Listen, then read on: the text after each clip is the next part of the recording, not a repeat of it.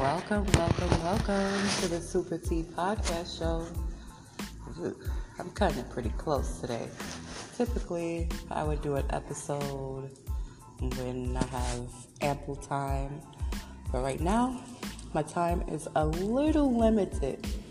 Nonetheless, I just wanted to come on and express how pivotal, pivotal 2022 has been.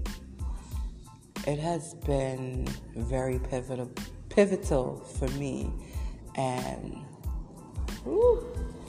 I'm full of gratitude. I'm interested though in what's been going on with my listeners, you few that are always listening. I've been trying to figure out who the two are, but I like gave up on that already. uh, and um, one thing I've noticed, I, and I'm an admirer of fine things. All fine. Well, not all fine things, but hmm, fine things I'm an admirer of. And so I've been admiring fitness models. Hold up.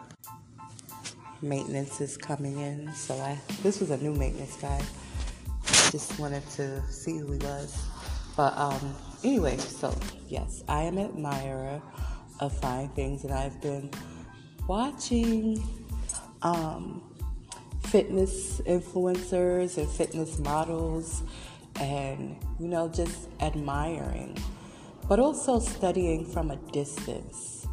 And one thing that I personally notice is that many people have um, dived into that realm of physical fitness and they look great on the outside, but they have not dived deeper beneath the body, beneath the surface, and dealt with their emotional fitness, their mental fitness, and their spiritual fitness. And I have been dealing with those three things mental, physical, and emotional um, for some time now. And I feel really confident where I am. And I am ready to explore this other realm. And that's all I can say. I can't give you any deets. The deets are going to be in the autobiography for sure. But I'm so grateful and I feel so vigorous. I've talked a bit about um, this responsibility I have of being the executor of my aunt's estate. And I mean, like I said, before this experience, I never even knew anything about this. I thought estates were something that was predominantly for people who were rich, you know, who had a lot of monetary richness, you know, physical wealth. But apparently, anyone who passes away becomes an estate. They're whatever they have. It could be nothing. It could be, you know, they still have an estate. They can have $100 in the bank and it's still considered an estate by law, you know. And it has stretched me. It has has taught me a lot. Has prepared me so I can start getting my estate matters in shape. The very first thing, of course, is putting together a will. And um, filing it. Well, I probably won't file it right away, but I definitely want to put it together. I definitely have to open up some trust. You know, I got some things to put in order, and this experience has shown me how important that is. And, um, but it also showed me how amazing and how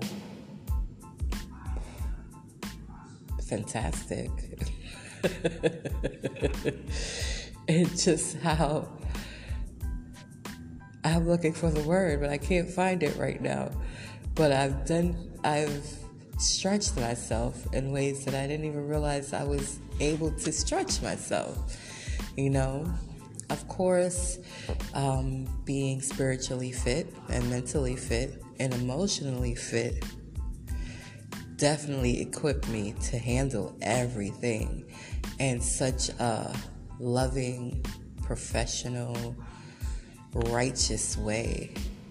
I um, just finished a few hours ago putting together um, little packages for my aunts, friends, and um, other members of the family. And, you know, this memorabilia to remember her by, something that they can keep that will withstand wear and tear, you know, and it's like, wow, you know, I didn't even know I had that in me, you know, but it just came, it just came through, like, and I was just like, okay, all right, okay, all right. a lot of everything just came through to me. Like, nobody sat me down and taught me anything. I found out about stuff literally through trial and error. And it has inspired me weirdly. You know, it's like, okay, I know what I've done for my son, you know, but you feel like eh, you're supposed to do that stuff, even though I know I went over and beyond a lot for him um, until it was beyond um, damaging to me. You know, once it became damaging to me, um, I was like, okay, I get the point, God. You know, the first blows, it was just like, oh, that hurt. Ow, that hurt. Ooh, that hurt it. Ooh, but I'm a mom. I'm, I'm strong. I could, it's okay. You know? But then the last blow was like, oh. So, after that blow, it was like, I can't, you know, it's not helpful to him, and it certainly wasn't helpful to me to continue, you know. I had to trust. I had to trust that the same force that has kept me afloat for all this time without necessarily a physical support system is the same force that's keeping him afloat, you know, and will continue to keep him and is continuing to keep him afloat. And I had to totally let go, although it's not like I let go in a bitter ways. Was more like, okay, you can soar now, you can fly, you have the tools. You have to use the tools for them to work, but you definitely have them. Nobody can take those tools away from him. So he's good. One thing I realized is that in my efforts and my sacrifices for so many years and my intense loving is that I had been neglectful to myself. And my physical body revealed that to me through aches and pains and aches and pains. And I had to to come out of it, you know. And here I am now on my way to embrace uh, a different realm of fitness. And I'm excited because I'm an athlete at heart, you know, and I never really admitted it, but you can see it. you can see it physically on my body, even though I'm I'm overweight currently, and I probably will always be above the standard because of my bone structure and body structure. But uh, yeah, I was track star, dancer, basketball player, all of that stuff before my slip and fall when I was 12, which stopped everything, you know, and I didn't realize at that point in time that I would be able to get any of that stuff back. I thought I just had to deal with restrictions. And then I became a mom, and it didn't even matter to me whether I got that stuff back. until recently when I started aching and paining.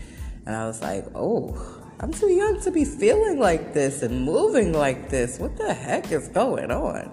But I hadn't moved regularly in a long time. You know, I would have these little bouts. I get excited. I would go in the gym, you know, and then the pains would come and then life would happen and I'd be like, I don't have the energy to do this, you know. But now I know that if I want to do it, I can still do it, you know. And I just had to, I just had to get more into myself, you know. I would allow situations and circumstances to take me off of my focus on me, you know, on my physical part of me, you know, my mental and my spirituality, you know, and my um, emotional.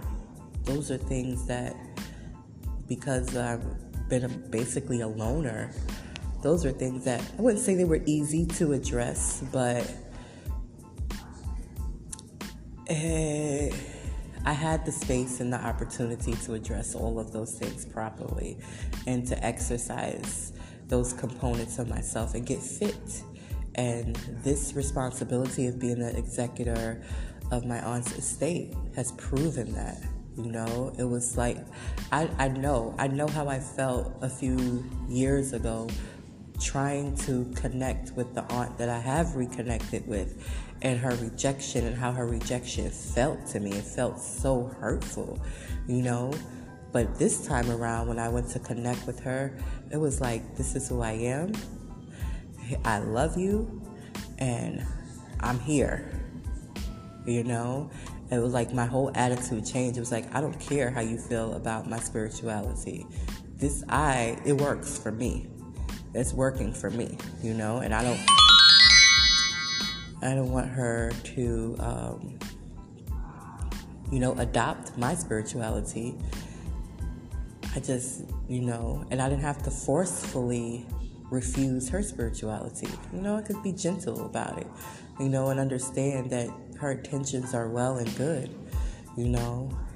However, my path is my path and her path is her path, you know. But it took me working out emotionally to be able to say someone's rejections, someone's behavior, period, towards me, literally, typically has nothing to do with me. And it was something that I had to learn and something I have to know in life so that I don't take things personally. I used to take things to the heart, you know, but now it's just like, oh well, you know, it's okay. It has nothing to do with me, you know, it has to do with them, you know. And so I don't know where you are on your path, where you are on your journey, but if you're listening to me, you abs- obviously find some value in what I got to say. So I want you to know that I appreciate you, and I want you to know that we need to work and be fit in all parts of ourselves. We must be fit spiritually, we must be fit mentally, we must be fit emotionally, and we must be fit physically. Those are the components of ourselves. And so everyone has those components within themselves. So, whatever you need to do for you to be fit in all four of those areas, do it unapologetically. Be your authentic self. Don't look for permission, don't ask for permission. Just do it. The very fact that you are able to hear this podcast means you're breathing, means you're in existence, and means you have all four parts of those aspects. You have your spirituality, you have your physical body, you have your mentality, and you have your emotions. Work on each of those components within yourself and perfect them. And once you find that they're perfect to where you are just like feeling yourself confident in who you are, get better. Never stop. Keep evolving, keep growing.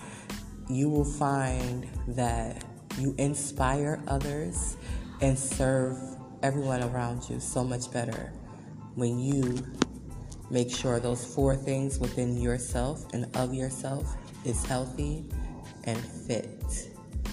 This message today is about fitness, holistic fitness, fitness of the whole you, not just your physical body, not just the outside, the inside, and the outside. Thank you for tuning in to the Super T Podcast Show. I'm going to drop some links in the description. Be sure to click on these links because these links are there to support you and being your best you. Share this podcast with a friend or a loved one who you feel can benefit from this message and share the links too. Thank you and stay fit.